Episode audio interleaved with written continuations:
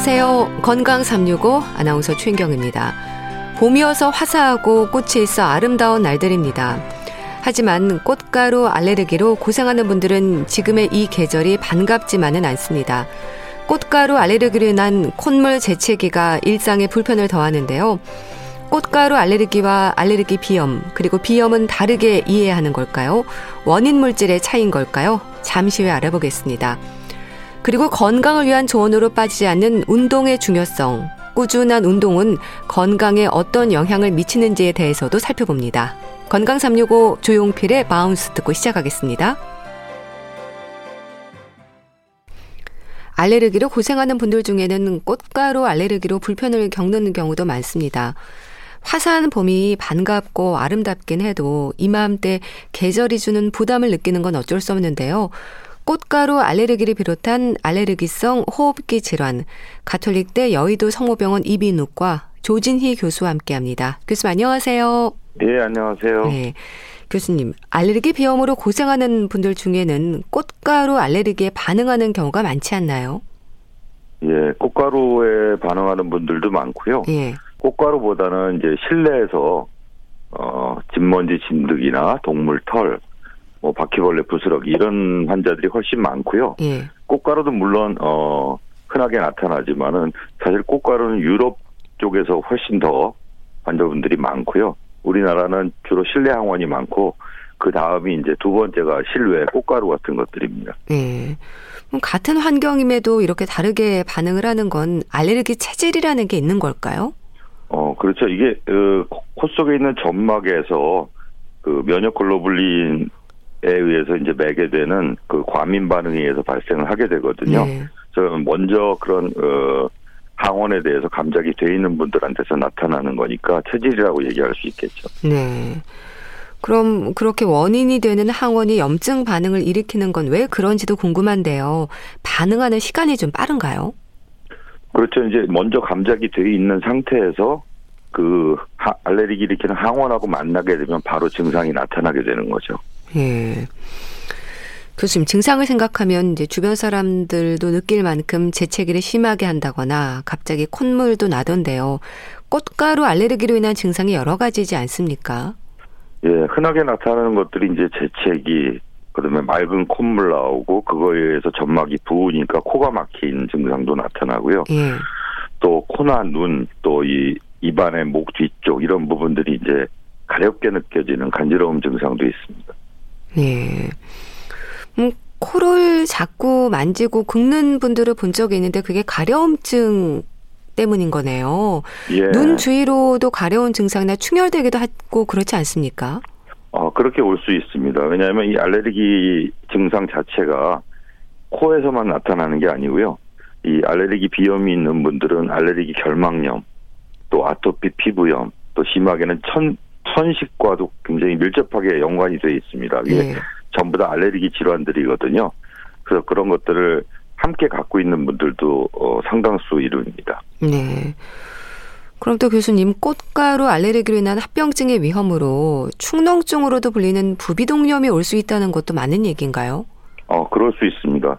이 축농증이라는 그 부비동염 말고도 어, 우리 그 코 쪽에 있는 점막이 붓게 되면 부비동염을 일으키는 그 점막도 막히면서 안쪽에 고름 같은 것들이 고이게 되고요. 예. 또 하나는 코 이제 뒤쪽으로 가서는 우리 귀하고 연결되어 있는 부분도 점막이 부어서 막히면 중이염이나 이런 것들도 생길 수가 있습니다. 네.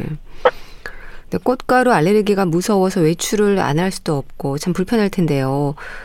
꽃가루로 인한 코에 불편한 증상들도 그렇고 반려견의 털이라든지 진먼지 찐드기도 그렇고요. 알레르기 반응을 일으킬 수 있는 부분들을 모두 알레르기 비염이라고 하는 건가요? 예, 그렇게 얘기할 수 있습니다. 근데 이제 반려견의 털이나 진먼지 진드기 같은 경우는 주로 이제 실내에서 나타나는 그런 실내 항원에 의해서 생기는 거고, 꽃가루는 실외에서 생기는 거고, 꽃가루가 1년 내내 있는 게 아니고, 뭐 겨울이나 이런 부분에는 꽃가루가 없지 않습니까? 예. 그래서 이 꽃가루에 의해서 생기는 것들을 계절성 알레르기 비염이라고도 얘기를 합니다. 네. 그럼 교수님, 비염과 알레르기 비염은 차이가 있는 건가요? 다르게 이해를 해야 하는지도 궁금합니다. 어, 크게 얘기하면 비염은 어, 코에서 일어나는 코 안에 있는 점막에서 일어나는 염증 반응들을 전부 통칭을 하는 거로 얘기를 할 수 있고요. 그 중에서 이제 알레르기 비염은 어, 하나의 그런 다른 장르죠. 그러니까 비염 속에 속해 있는 알레르기 비염도 있고 급성 비염도 있고 이 만성 비염 중에 이제 알레르기 비염 또 혈관 운동성 비염, 뭐 노인성 비염, 그다음에 특수하게 임신 중에 나타나는 뭐 호르몬에 의해서 생기는 임신성 비염 이런 예. 여러 가지로 나눌 수가 있습니다. 예. 근데 알레르기 비염은 이제 간단하게 생각을 하면 원인이 되는 물질을 피하면 되지 않을까 싶기도 한데요. 이게 말처럼 쉬운 건 아니지 않습니까? 근데 마스크를 쓰는 요즘 같은 경우는 한결 증상이 좀 완화되기도 하겠어요. 어, 네, 그렇습니다. 사실은 제일 좋은 거는 원인이 되는 물질하고 접촉을 안 하면 증상이 안 나타나죠. 예. 제일 좋은 방법인데 우리가 항상 숨을 쉬지 않으면 죽는 거와 마찬가지로 어느 부분에서나 어디에서나 만날 수 있는 것들 공기 안에 있는 그런 호흡기에서 들어오는 항원을 만나기 때문에 예. 사실은 말처럼 쉬운 건 아니죠. 조금은 뭐 완화시킬 수 있다고는 하지만 굉장히 어려운 부분이고요. 그래서 우리가 보통 어 그전에는 그렇지 않았지만 요새 이제 이 코로나로 인해서 마스크를 항상 쓰고 다니니까 예. 그런 항원하고 접촉할 수 있는 기회를 굉장히 줄이는 하나의 방법이기도 하고요. 또 하나는 이제 안경. 그러니까 눈이 꼭 나, 음. 나쁘지 않아도 도수가 없는 안경 같은 걸 쓰면 이 눈하고의 접촉을 또 피할 수 있기 때문에 많이 도움이 되기도 합니다. 네. 그럼 알레르기 비염을 치료하는 방법이 여러 가지인가요? 네, 그렇습니다. 이 알레르기 비염은 저희가 이제 보통 약물 치료를 하는 경우가 있고요. 또 하나는 이 알레르기 면역 반응 자체를 줄, 줄이게 하기 위해서 면역 치료를 하는 방법이 있고요. 예. 또 그 중에서 이제 특정한 증상들을 좀 완화시키기 위해서 수술적으로 하는 그런 세 가지 방법이 있습니다. 네. 일단 약물 요법에도 단계가 있다고 들었습니다. 먹는 약도 처방이 되는 건가요? 네, 물론 그렇습니다. 이 약물 요법은 그 알레르기 비염 자체를 치료하는 건 아니고요. 예. 거기서 나타나는 증상들을 완화시켜주는 역할을 하는 게 이제 약물 치료가 되겠습니다. 예. 뿌리는 약물도 있는 거죠? 네, 그렇습니다. 음, 이게 스테로이드제인 건가요? 어, 뿌리는 약물은 크게 저희가 두 가지로 구분을 하는데요. 예. 스테로이드 제제를 쓰는 경우도 있고요. 또 하나는 이 항콜린제로 해서 콧물 나오는 걸 줄이는 어, 또 하나는 이제 코 안에 있는 그 점막들이 부어 있는 걸 가라앉혀 주는 역할을 하는 거. 그런 예. 한세 가지 정도로 보통 얘기를 할 수 있습니다. 네. 이게 모두 다 사용이 되기도 하는 건가요? 예, 그게 섞여 있는 것들도 있고요. 예. 그래서 그것들을 이제 세 가지를 적절하게 그 환자의 주 증상에 따라서 그렇게 섞어서 쓰고 있습니다. 네. 또 면역 요법의 치료도 있다고 하셨는데 어떤 방법의 치료인 건가요, 이거는? 어, 면역 요법은 그 주로 일으키는 그 항원을 아주 소량부터 어 환자분한테 주입을 해서 그 항원에 대한 면역력을 높이는 그런 치료 방법입니다. 네. 그러니까 말하자면 항원 물질을 투여를 하면서 적응력을 높이는 거네요. 예, 그렇습니다. 그래서 이것은 주사로 인해서 어 넣는 방법과 또 이 혀 밑에다가 약을 넣어서 그게 이제 녹아 들어가서 예. 면역력을 높이는 그런 지금은 그 두 가지를 쓰고 있습니다. 예. 혹시 면역 요법이 어려운 분들도 있을까요? 어, 그렇습니다. 왜냐하면 이게 단기간에 끝나는 치료가 아니고 장기간 일단 해서 그 면역력 자체를 높이는 거기 때문에 예. 보통 뭐 3년, 4년 어. 정도의 장기간 치료를 요합니다. 예. 그럼 뭐 3년, 4년 정도 이제 걸린다고 하셨는데 네. 치료 방법은 환자의 상태에 따라서 뭐 약물 요법을 할지 면역 요법을 할지 이렇게 결정이 되는 건가요? 어, 사실은 이 모든 환자한테 면역 요법 치료를 사실은 권하고는 있습니다. 근데 어, 그 이유는 이 알레르기 비염은 유전이 됩니다. 예. 그러니까 본인이 갖고 있으면 어, 결혼을 했을 때 부모 중에 한 사람만 있어도 한 50%에서 유전이 되고요. 두 분이 다 있는 경우 한 75%까지 밑에 때 유전이 됩니다. 그래서 사실은 모든 환자들한테 어, 권하게 되는데 이제 연세가 많이 드셨다거나 또 이런 분들은 사실은 아니 나는 그때 그때 그냥 증상만 네. 좋게 하고 싶다라고 네. 말씀하시는 분들도 있고 또 이제 비용에 대한 문제 때문에도 그렇게 말씀하시는 분들도 있고요. 네. 그래서 그건 이제 어 환자분의 선호도에 따라서 어, 하는 경우가 많고 주로 이제 이 어린이들 같은 경우에 많이 권하고 있습니다. 앞으로 계속 어, 살아갈 날도 많고 예. 또 2세를 봤을 때 2세한테도 똑같은 자체가 유전이 되기 때문에 그런 것을 좀 차단하기 위해서 먼저 권하고 있습니다. 네. 그 유전이 된다고 하셨는데 그럼 이거는 뭐 같은 원인 물질에 대한 유전인가요? 어, 대부분 뭐 그런데 지금은 어떤 한 가지 항원만 갖고 거기에 대해서 알레르기를 일으키는 분들이 사실 굉장히 적고요. 예. 모든 게 여러 가지가 합쳐져서 나오는 경우들이 많습니다. 그렇기 예. 때문에 어- 어떤 거, 어떤 항원이 유전된다라고 말하기는 좀 힘들 것 같습니다. 네. 어, 수술적 치료도 방법이지 않습니까? 특히 알레르기 비염으로 축농증에 동반된 분들 같은 경우는 수술도 방법이지 않을까 싶은데요. 어, 물론 이제 그 충농증이 동반된 경우는 이게 수술을 해야 될 건지 약물 치료를 해야 될 건지를 이제 어, 판단을 해서 치료를 하게 되고요. 예. 사실 이제 수술적 치료는 알레르기 비염 자체 치료 방법은 아닙니다. 증상을 완화시켜주는 방법인데요. 예. 그 중에 이제 이 수술이 제일 좋은 것은 코막힘에 대해서 코막힘이 심한 분들은 수술적인 치료가 굉장히 도움이 될 수 있습니다. 그렇게 하면서 이제 콧물 나오고 재채기 나오고 이런 그 일으키는 주된 것들이 코 안에 있는 점막이거든요. 네. 그런 점막을 좀 줄여주기 때문에 다른 증상들도 어 조금은 좋아지는 그런 결과를 볼 수 있습니다. 네. 그런데 교수님, 알레르기 비염으로 오랫동안 고생한 분들이 만성 비염으로 이어지기도 합니까? 뭐 콧물에 재채기가 습관적인 분들이 제 주변에도 많은데 이게 알레르기 때문이라는 말을 하거든요. 어 그렇게 얘기할 수 있습니다. 왜냐하면 이 알레르기 비염은 결국은 만성 비염 중에 하나라고 어, 얘기할 수가 있거든요. 예. 근데 이런 분들은 이 알레르기를 갖고 있는 분들은 다른 자극에 의해서도 정상적인 분들보다는 반응이 훨씬 더 빠르게 나타납니다. 예를 들어서 찬 공기를 맞는다든가 요새 뭐 황사나 이런 좋지 않은 오염된 공기에 바로 어, 자극이 되면 증상을 나타낼 수가 있거든요. 예. 그래서 그런 것들이 알레르기 비염 자체도 있지만 정상적인 분들에 의해서는 나타나지 않는 그런 작은 자극에도 알레르기 비염이 있는 분들은 증상을 나타낼 수 있습니다. 네. 그럼 또 교수님, 코막힘이 심한 분들은 얼굴형의 변화도 올 수 있다고 하던데요. 얼굴이나 구강에도 영향을 미치나요? 예, 그럴 수 있습니다. 특히나 이제 그것은 주로 어린이들에서 많이 음. 나타날 수 있습니다. 예. 왜냐하면 우리가 한 어, 성인이 되면 이미 얼굴에 있는 뼈들이 전부 다 아, 형성이 된 이후기 때문에 큰 문제는 없는데 예. 아이들인 경우에는 이제 이 얼굴 뼈나 이런 것들이 성장을 해가면서 되는 시기이기 때문에 그 당시에 코로 숨을 못 쉬고 입을 벌리고 있으면 그 상태에서 얼굴 뼈들이 자라나게 됩니다. 예. 그래서 그런 어 전체적인 얼굴 이 머리를 포함한 이런 뼈의 부분들이 발달이 다르게 나타날 수가 있습니다. 네.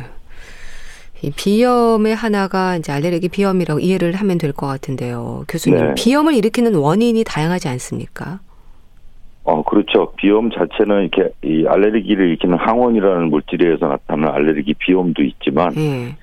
이 임신을 하게 되면 우리 몸에 호르몬이 또 변화가 있습니다. 그래서 그런 호르몬에 의해서 나타나는 호르몬성 비염도 있을 수 있고요. 예. 또 이제 에, 연세가 드시면 연세 드신 분들은 코 안에 있는 점막들의 자율 신경계가 이상이 와서 생기는 그런 어, 혈관 운동성 비염이라는 게 생기고 네. 흔히는 이제 아 연세가 드셔서 이제 노인성 비염이라고 또 일부 얘기하기도 하거든요. 또 그런 부분도 있고 또 어떤 특정한 직업을 갖고 있는 분들은 예를 들어서 뭐 이런 동물 사육실에서 기내아 피거나 이런 동물들을 키우시는 분들은 네. 그런 동물들에 대해서 나타나는 그런 알레르기도 있을 수 있어서 그건 직업성 알레르기라고 또 얘기를 하기, 하기도 합니다. 그래서 굉장히 여러 가지의 그런 비염들이 있을 수 있습니다. 네. 어쨌든 뭐 코가 불편하다는 건 일상의 스트레스인데 정확한 진단을 받아보는 게 가장 우선돼야 하지 않을까 싶은데 원인을 찾는 건 수월한가요? 어, 대부분이 이제 우리가, 어, 환자분들의 병력을 먼저, 먼저 청취를 하게 됩니다. 예. 그래서, 아, 어떤 때 이런 증상이 나타나는지, 언제 나타나는지, 지속되는 게 어느 정도인지, 그렇게 나타났을 때 주요 증상들이 뭔지, 이런 것들을 저희가 이제 먼저, 어, 병력을 물어보면서, 어, 의심을 하게 되고요. 네. 그러고 나서 그런 의심 하에서 이제 검사를 하게 됩니다. 예. 알레르기 비염은 알레르기 검사라는 게 있지 않습니까? 어, 검사를 받아보면 알 수 있을 텐데 이거는 간단하게 할 수 있는 건가요? 어, 그냥 그렇게 뭐 힘든 검사는 아닙니다. 예. 일단은 어, 환자가 오면 저희가 병력을 먼저 청취하고 내시경을 통해서 코 안쪽의 점막 상태를 먼저 확인하게 되고요. 예. 또 그 안에 무슨 어, 코 가운데 있는 비중격이 뭐 망곡이 있는지 안에 혹이 있는지 이런 것들을 다 확인을 하게 되고 거기서 나오는 그런 분비물들이 그냥 맑고 끈적끈적한 점액 물질인지 아니면 고름 같은 것들이 나오는지 이런 것들을 확인하게 되고요. 예. 어, 그 다음에는 이제 피 검사를 통해서 거기서 우리가 어, 나타날 수 있는 그런 이뮤노글로불린이나 또 이 피 속에 있는 그런 이 호산구라는 것들이 알레르기를 일으키는 그런 하나 세포 중에 하나이기 때문에 그런 것들이 과다하게 있는지를 먼저 검사를 하고 예. 또 피에서 나타날 수 있는 그런 항원들에 대한 이뮤노글로불린들을 측정하는 방법도 있고요. 또 하나는 이제 직접 피부에다가 그런 항원 물질들을 떨어뜨려서 어떤 물질에 대해서 반응을 나타내는지를 보는 그런 피부 단자 검사가 있습니다. 네. 뭐 알레르기 비염을 비롯해서 각각의 여러 가지 원인의 비염들이 갖는 특징들이 있을 텐데요. 일반인들이 구분할 수 있는 특징적인 증상이 있는 걸까요? 어, 대부분의 비염들은 흔히 우리가 생각하는 뭐 콧물, 코막힘 이 이제 대부분의 증상들이고요. 거기에서 이제 뭐 어, 알레르기가 있는 분들은 뭐 간지러움증, 재채기 이런 것들이 나타날 수 있고요. 네. 그냥 단순 감기인 경우에는 뭐 열이나 이런 것들을 동반할 수 있는데 알레르기 비염은 그런 뭐 열감이 있거나 목이 아프거나 이런 증상들은 없거든요. 네. 그런 것들로 조금은 구분을 할 수가 있습니다. 네. 네, 교수님. 이게 뭐 불편하긴 하지만 사실 생명과 연결이 되는 질환이 아니어서 그런지 치료에 소극적인 분들도 많지 않습니까? 증상을 좀 견디는 분들도 많을 것 같은데요. 예, 그렇습니다. 이 경하게 나타나는 분들도 굉장히 많거든요. 예. 그런 분들은 그냥 아예 뭐 요때 되면 나 원래 콧물이 나. 그러니까 그냥 그 상태에서 뭐 요새 또 우리가 항히스타민제 같은 경우는 그냥 일반 약국에서 저희가 그냥 사서 먹을 수도 있고 그러기 때문에 그냥 네. 그때그때 본인이 자가 치료를 하시는 분들도 있고요. 또 옛날에는 우리 왜 이렇게 어렸을 때 손수건을 이렇게 가슴에 달고 다니면서 콧물이 네. 많이 나오면 씻어내고 아니면 옷소매를 이렇게 훔치고 했던 경우들이 있지 않습니까? 예. 그런 것들이 이제 비염도 있고 뭐 축농증도 있고 이런 것들이 옛날에도 많았는데 그냥 치료하지 않고 지낸 분들이 훨씬 더 많았었거든요. 음. 그러니까 지금도 뭐 그거하고 거의 비슷하다고 생각하시면 될 것 같습니다. 예. 실제로 그렇게 스트레스를 좀 받으면서도 아주 오랜 기간 증상을 견디다가 오는 분들도 많으신가요? 예, 그렇습니다. 특히 이제 이런 분들이 이 코막힘을 굉장히 호소를 하고요. 예. 특히나 이제 아침에 일어났을 때 재채기 콧물이 심해서 나는 정말 아이고 뭐 각휴지 한 통을 아침에 아, 다 써요. 뭐 이런 네. 식으로 말씀하시는 분들 많거든요. 네. 이제 그런 분들이 적절하게 이제 진단을 받지 않고 아, 나는 아 이거 알레르기 비염인 것 같다라고만 생각하고 이제 오시는데 예. 그게 100%는 아니라는 거죠. 다른 그런 비염을 갖고 있는 분들도 있고 그래서 그래서 그런 분들은 좀 빨리 와서 증상과 진단을 받고 거기에 알맞는 치료를 받으시는 것을 권해드리고 싶습니다. 예. 그럼 교수님, 알레르기 비염뿐 아니라 다른 원인들로 인한 그 비염으로 고생하는 분들에게 어떤 조언을 주실까요? 그래서 그런 증상이 오랫동안 나타나시는 분들은 결국은 만성 비염을 얘기할 수 있거든요. 근데 그런 것들을 그냥 흘려 보내시면 거기에서 또 2차적으로 합병증들이 생길 수 있기 때문에 네. 어, 정확한 진단을 받으시고 그때그때 뭐 약물 치료를 한다든가 코에 뭐 스프레이를 뿌린다든가 뭐 식염수를 세척한다든가 그런 여러 가지 치료 방법들을 그 증상이나 그 환자분의 원인에 따라서 어 알맞게 하시면 큰 문제 없이 합병증 없이 지내실 수 있을 거라고 생각합니다. 네. 식염수로 코를 세척하는 습관 얘기하셨는데 이게 비염이 없는 분들에게도 예방 차원에서 도움이 되는 방법일까요? 많이들 하시던데요. 예, 많이 도움이 될 수 있습니다. 어, 쉽게 얘기하면, 어, 우리가 외부에 나갔다 오면 뭐 이도 닦고, 뭐 세수도 하고, 머리도 감고, 또 요새 꽃가루가 흔히 날리는 이런 계절에는 옷을 탈탈 털어서 그 그런 것들이 묻지 않게끔 이제 집에 들어오는 경우들이 많은데요. 예. 사실은 코도 이 외부 공기하고 같이 노출이 돼 있습니다. 피부하고 똑같이. 근데 밖에 나갔다 들어올 때 코를 씻는 분들은 없잖아요. 예. 예. 근데 겨, 결국 먼지나 이런 것들이 코 안쪽에도 다 묻어 있거든요. 네. 그런 것들에 의해서 증상들이 나타날 수 있기 때문에 아침 저녁으로 코를 세척하는 것도 뭐 귀나 이런 데 다른 큰 문제가 없으신 분들은 예. 우리가 밖에 나갔다 들어왔을 때 세수하듯이 하는 것도 이런 예방 차원에서도 굉장히 도움이 될 거라고 생각합니다. 네, 알겠습니다. 자, 오늘은 뭐 꽃가루 알레르기를 비롯한 알레르기성 호흡기 질환, 알레르기 비염에 대해서 짚어봤는데요. 가톨릭대 여의도 성모병원 이비인후과 조진희 교수와 함께 했습니다. 감사합니다. 예, 감사합니다. KBS 라디오 건강 365 함께 하고 계신데요. 아델의 Someone Like You 듣고 다시 오겠습니다.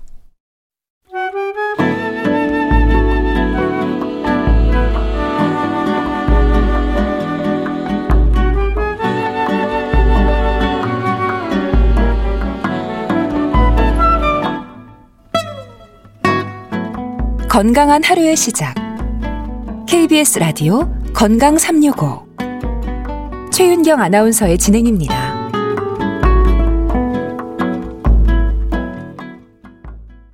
KBS 라디오 건강 365 함께하고 계십니다.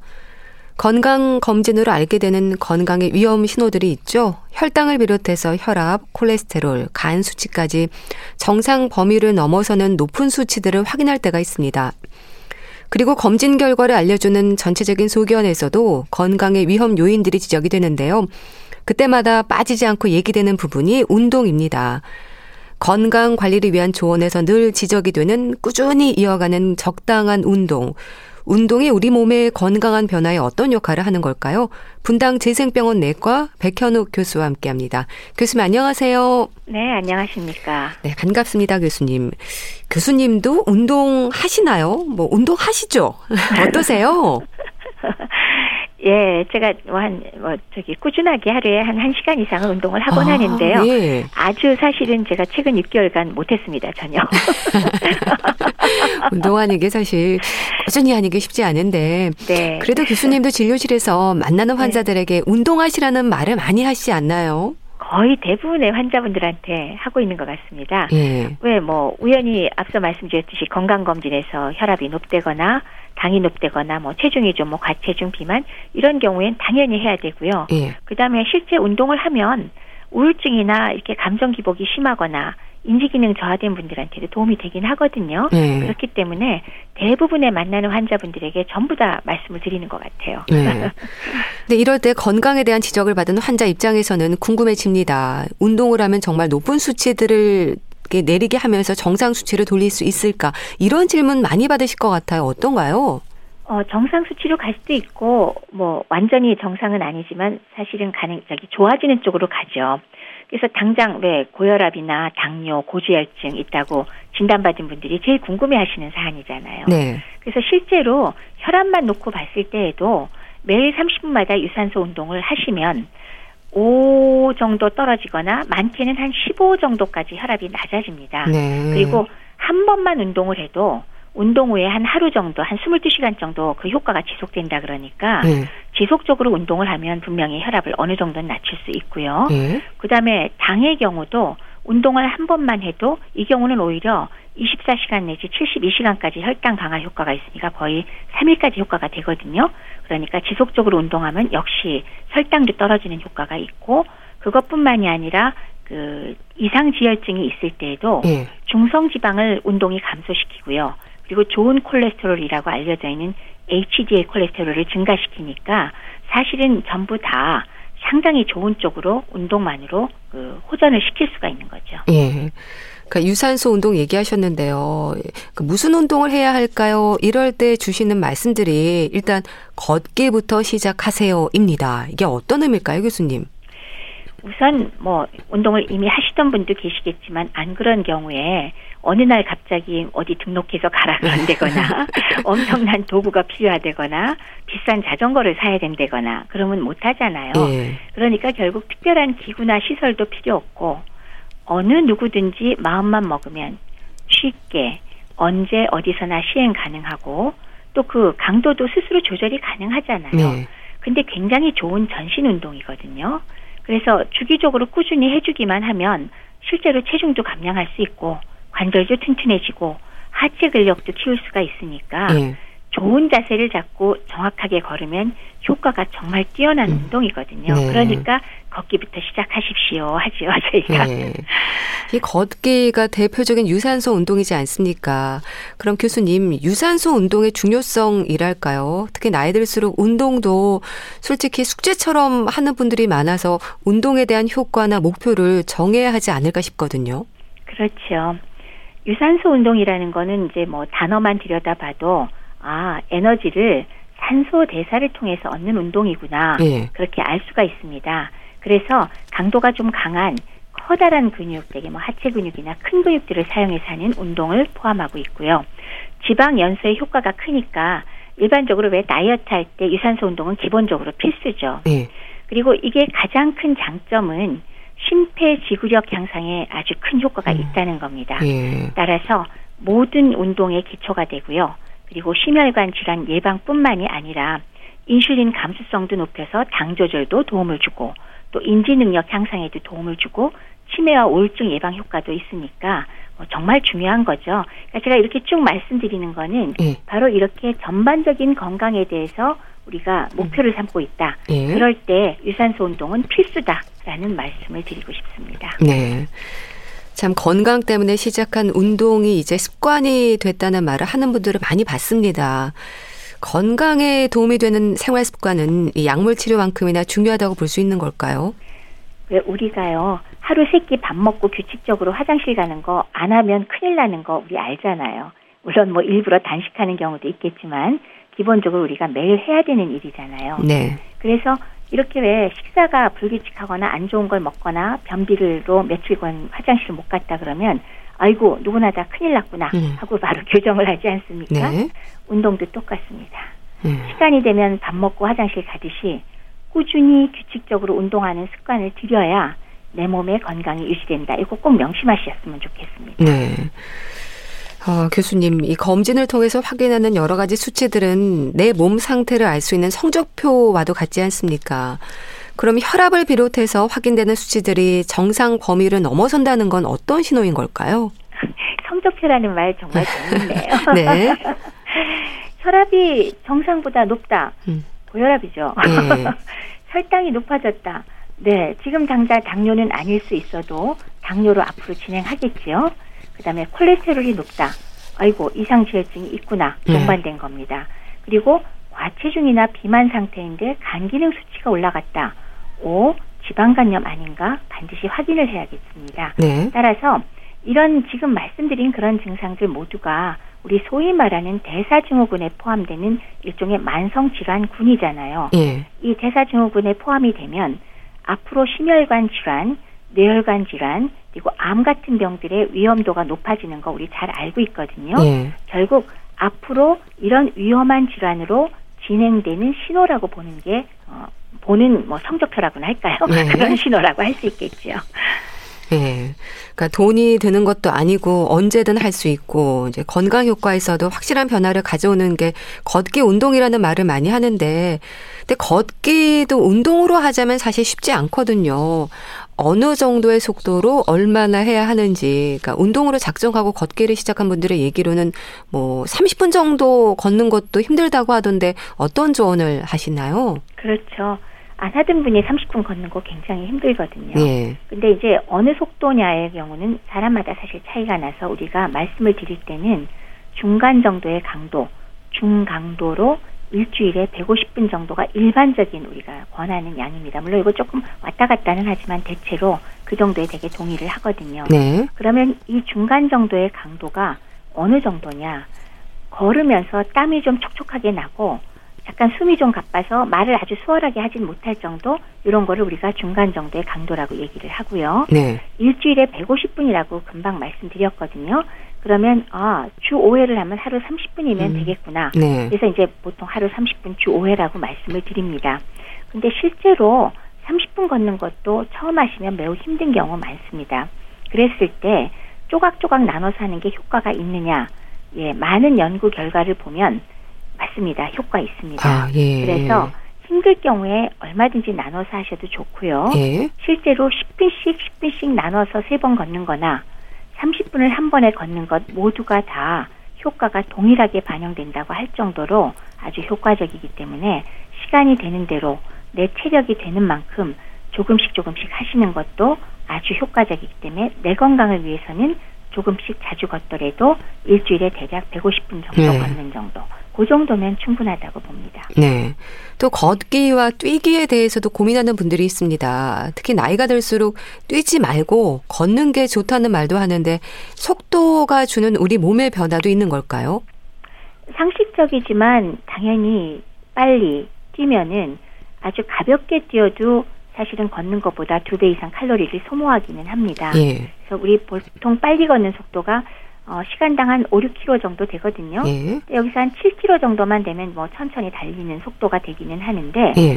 어, 이런 경우에 물론 칼로리도 좀 더 소모하고 엉덩이 근육도 자극이 더 가니까 뭐 저기 뭐 엉덩이 근육도 좀 더 튼튼해질 거고 예. 좋기는 좋은데 문제는 연세가 높은 분이 이렇게 열심히 뛰겠다고 해서 오히려 손상을 입거나 다쳤을 때 좋을 거는 없는 거죠. 예. 그렇기 때문에 뭐 젊은 사람의 경우는 젊고 건강한 사람은 걷기보다 뛰기를 하는 게 운동 효과는 높다라고 말씀은 드리지만 네. 연세가 높으신 분들은 그냥 아까 말씀드렸듯이 땀이 촉촉하게 날 정도로 빨리 걷는 걸로 충분하다라는 말씀이 더 정확하다고 할 수 있겠습니다. 네. 그럼 교수님, 뭐든 익숙해지면 한 단계 올라설 수 있을 텐데요.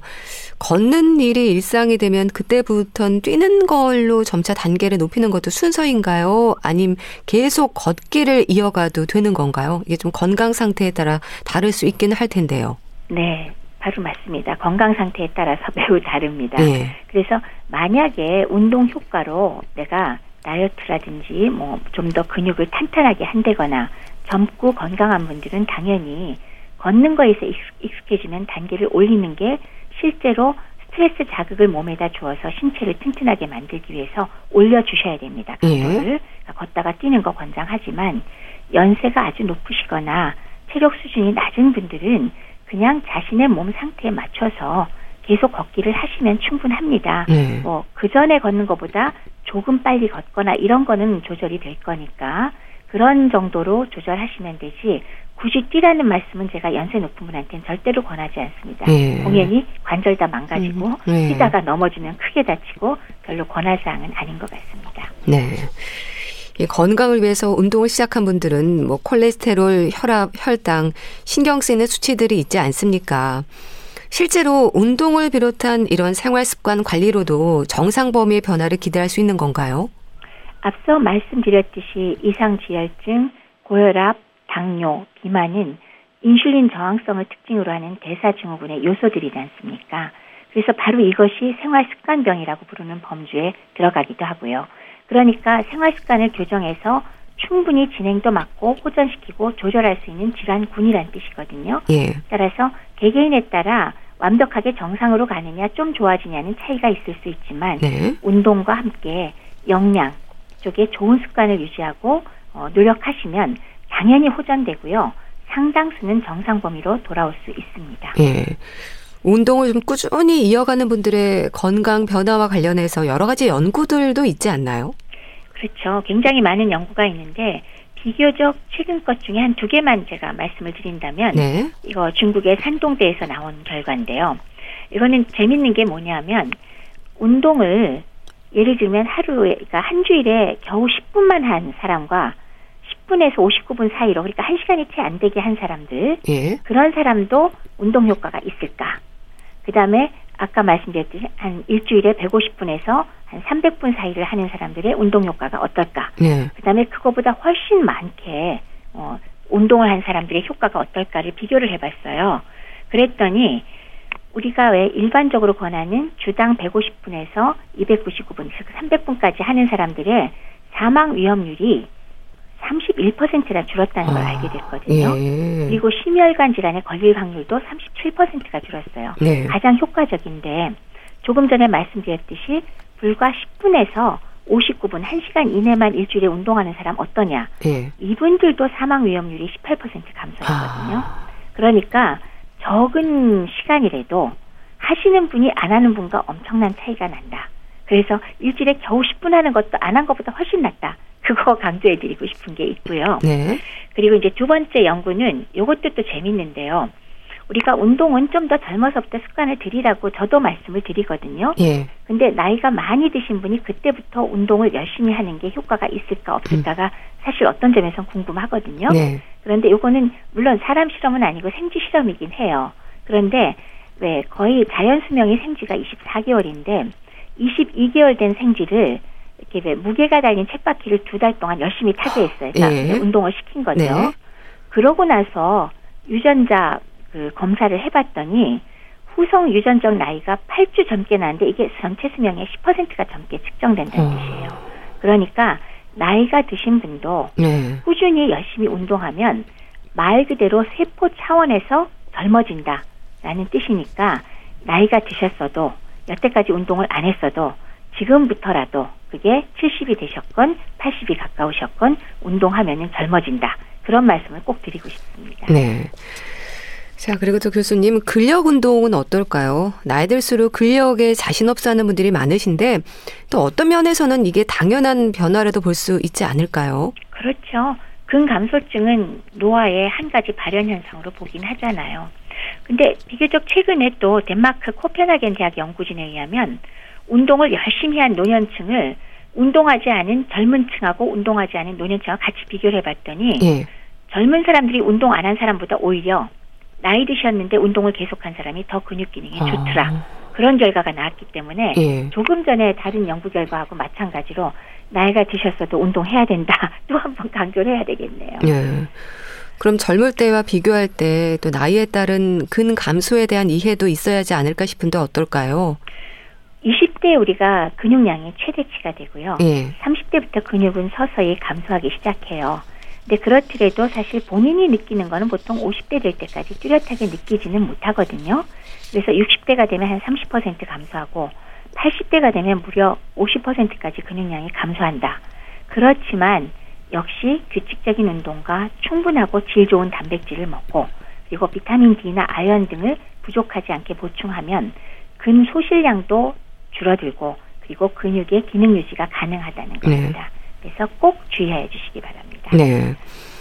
또 교수님, 유산소 운동만 해서 되는 건 아니고요. 운동에도 균형이 중요할 텐데 진료실에서 만나는 환자들에게 어떤 조언을 하세요? 심폐 기능을 증진시키는 유산소 운동은 사실 가장 기본이죠. 예. 그런데 그것만이 아니라 근력을 강화시키는 근력 운동을 병행하는 것이 사실 운동 효과가 가장 극대화되거든요. 이 근력 운동이라는 게 바로 근감소증을 직접적으로 예방할 수 있고 그 결과로 근육량이 증가하면 또 기초 에너지 소모량도 증가되기 때문에 오히려 불필요한 지방은 줄어들 수가 있거든요. 예. 그래서 운동 능력이 향상되고 자세 교정에 또 도움도 되고요. 그다음에 뭐 허리가 아픈 경우도 확실히 막을 수 있겠죠. 자세가 좋아지니까. 네. 또 이렇게 운동을 해두면 움직일 때 부상을 막을 수 있으니까 유산소만이 아니라 근력 운동을 꼭 같이 병행했으면 좋겠다라고 말씀을 드립니다. 네. 또 우리가 체지방과 근육량에 대해서도 관심을 갖게 되는데요. 체지방은 늘고 근육은 감소하고 이런 경우에는 뭐 겸사 결과가 아니더라도요. 눈으로 좀 확인되는 부분들도 있지 않습니까? 배가 나온다거나 조금만 걸어도 숨이 차거나 뭐 그런 부분들이 있는 것 같아요. 그렇죠. 근육량이 감소하고 체지방은 오히려 늘어나는 것이 노화에 동반돼서 근감소증 있으면 나타나는 양상이잖아요. 예. 그러니까 근육량이 증가하니까 큰 하지 근육이 위축되니까 팔다리 가늘어지죠. 그다음에 상대적으로 지방이 많은 거는 배가 나온 걸 우리가 눈으로 볼 수 있고요. 예. 또 그러면서 근력이 떨어지니까 하지 무력감이나 피로감 동반되고요. 계단 오르기 어려울 거고 숨도 차고 게다가 기운이 없고 그러니까 잘 넘어지고 음. 심해지면 심각한 체중 감소도 동반되는 게 우리가 눈으로 금방 확인할 수 있는 그런 부분들이 되겠습니다. 네. 교수님, 운동 계획이라는 말을 하지 않습니까? 네. 내 몸에 맞는 운동과 관련해서 의사와의 상담으로 계획을 짜는 것도 중요할 것 같은데 이런 프로그램들도 많지 않나요? 네, 각 병원이나 이런 거 관련해서 선생님들이 프로그램들을 각자 갖고 계시죠. 우선 첫 번째는 목표를 세워야 되죠. 예. 그러니까 예를 들면 운동 선수와 일반인이 운동의 방법과 그게 똑같을 수가 없죠, 네. 목표가. 그래서 일반인들의 경우는 뭐 다양한 이유지만 대체로 뭐 체력이 좋아지는 걸 원하거나 뭐 다이어트 목적이라거나 아니면 질환의 예방과 치료, 스트레스 해소, 뭐 여가 활동, 대인 관계 이런 것들이 뭐 목표일 수 있으니까 목표를 정확히 세우고 두 번째는 운동 종류를 결정하셔야겠죠. 예. 그러니까 유산소 운동이면 뭐 어떤 거를 내가 좋아하고 쓸 수 있냐 이런 종류들을 상의해서 결정하시면 되겠고 그다음에 세 번째는 운동의 강도 를 어, 결정을 하셔야 되는데 예. 아까 제가 쉽게 그냥 중등도의 강도는 뭐 땀이 촉촉히 나는 정도라는데 일반적으로는 심장 박동수를 기준으로 해서 정할 때가 많죠. 그래서 그것도 상의하셔서 정하시면 되고 예. 마지막으로는 얼마나 오래 운동하느냐 운동 시간을 결정하는데 뭐 가장 평균적으로는 제가 주당 150분이다라고 말씀을 드렸고요. 음. 예. 그것도 운동 강도를 어느 정도 원하냐에 따라서 바뀔 수가 있겠죠. 그렇게 네 가지를 정하고 진행을 하셔야 되겠습니다. 네.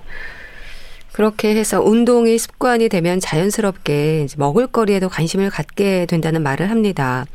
건강 식단, 특히 나쁜 콜레스테롤의 위험을 줄이는 식단이 중요하다고 하는데요. 교수님 또 식생활 어떻게 생각하면 될까요? 크게 봐서는 두 가지가 되겠죠. 하나는 소위 포화지방산이 많은 음식, 그 다음에 콜레스테롤이 아주 많은 음식을 매우 많이 먹는다. 이거는 조금 삼가시는 게 좋겠습니다. 예. 물론 콜레스테롤 먹은 음식을 다 콜레스테롤이 높은 음식을 먹었다고 해서 그거 자체가 직접적으로 올리지는 않지만 그걸 매우 많이 먹을 땐 영향을 미칠 수가 있겠죠. 그리고 포화지방산 많은 음식은 뭐 잘 아시는 것처럼 그 동물성 지방이 많은 육류 아주 많이 드시는 거 피하시고 네. 그 외에 뭐 거기 관련되는 곰탕, 설렁탕, 라면, 커피 프림 뭐 이런 것들 케이크라든지 쿠키 파이, 도넛 이런 것들은 많이 드시면 안 되겠다. 그다음에 이제 두 번째는 그럼 뭘 많이 먹을까? 예. 소위 말해서 뭐 귀리나 통밀이나 현미 같은 전곡류. 어, 제가 전곡류니까 금방 감 잡히죠. 식이섬유가 많은 거를 좀 많이 드시면 좋습니다. 네. 이거는 아주 확고하게 콜레스테롤을 직접적으로 낮춰주는 효과가 있거든요. 충분히 식이섬유를 섭취할 경우에는 뭐 열량이 낮은데도 포만감도 커지고 실제로 체중 감량에도 도움이 되지만 그 자체가 콜레스테롤을 낮추거든요. 예. 그래서 이런 전곡류를 포함해서 많이 먹어도 좋다라는 걸또 굳이 굳이 제목을 해서 또 써놓은 것들이 몇 가지 있어서 한번 그걸 제가 말씀을 드린다면 네. 조금 전에 말씀드렸듯이 보리나 귀리 같은 전곡류가 있고요. 견과류가 역시 그, 그 콜레스테롤 레벨에 도움을 주고요. 예. 그다음에 올리브유가 역시 일반적인 그 포화 지방보다는 훨씬 더 도움이 될 거고요.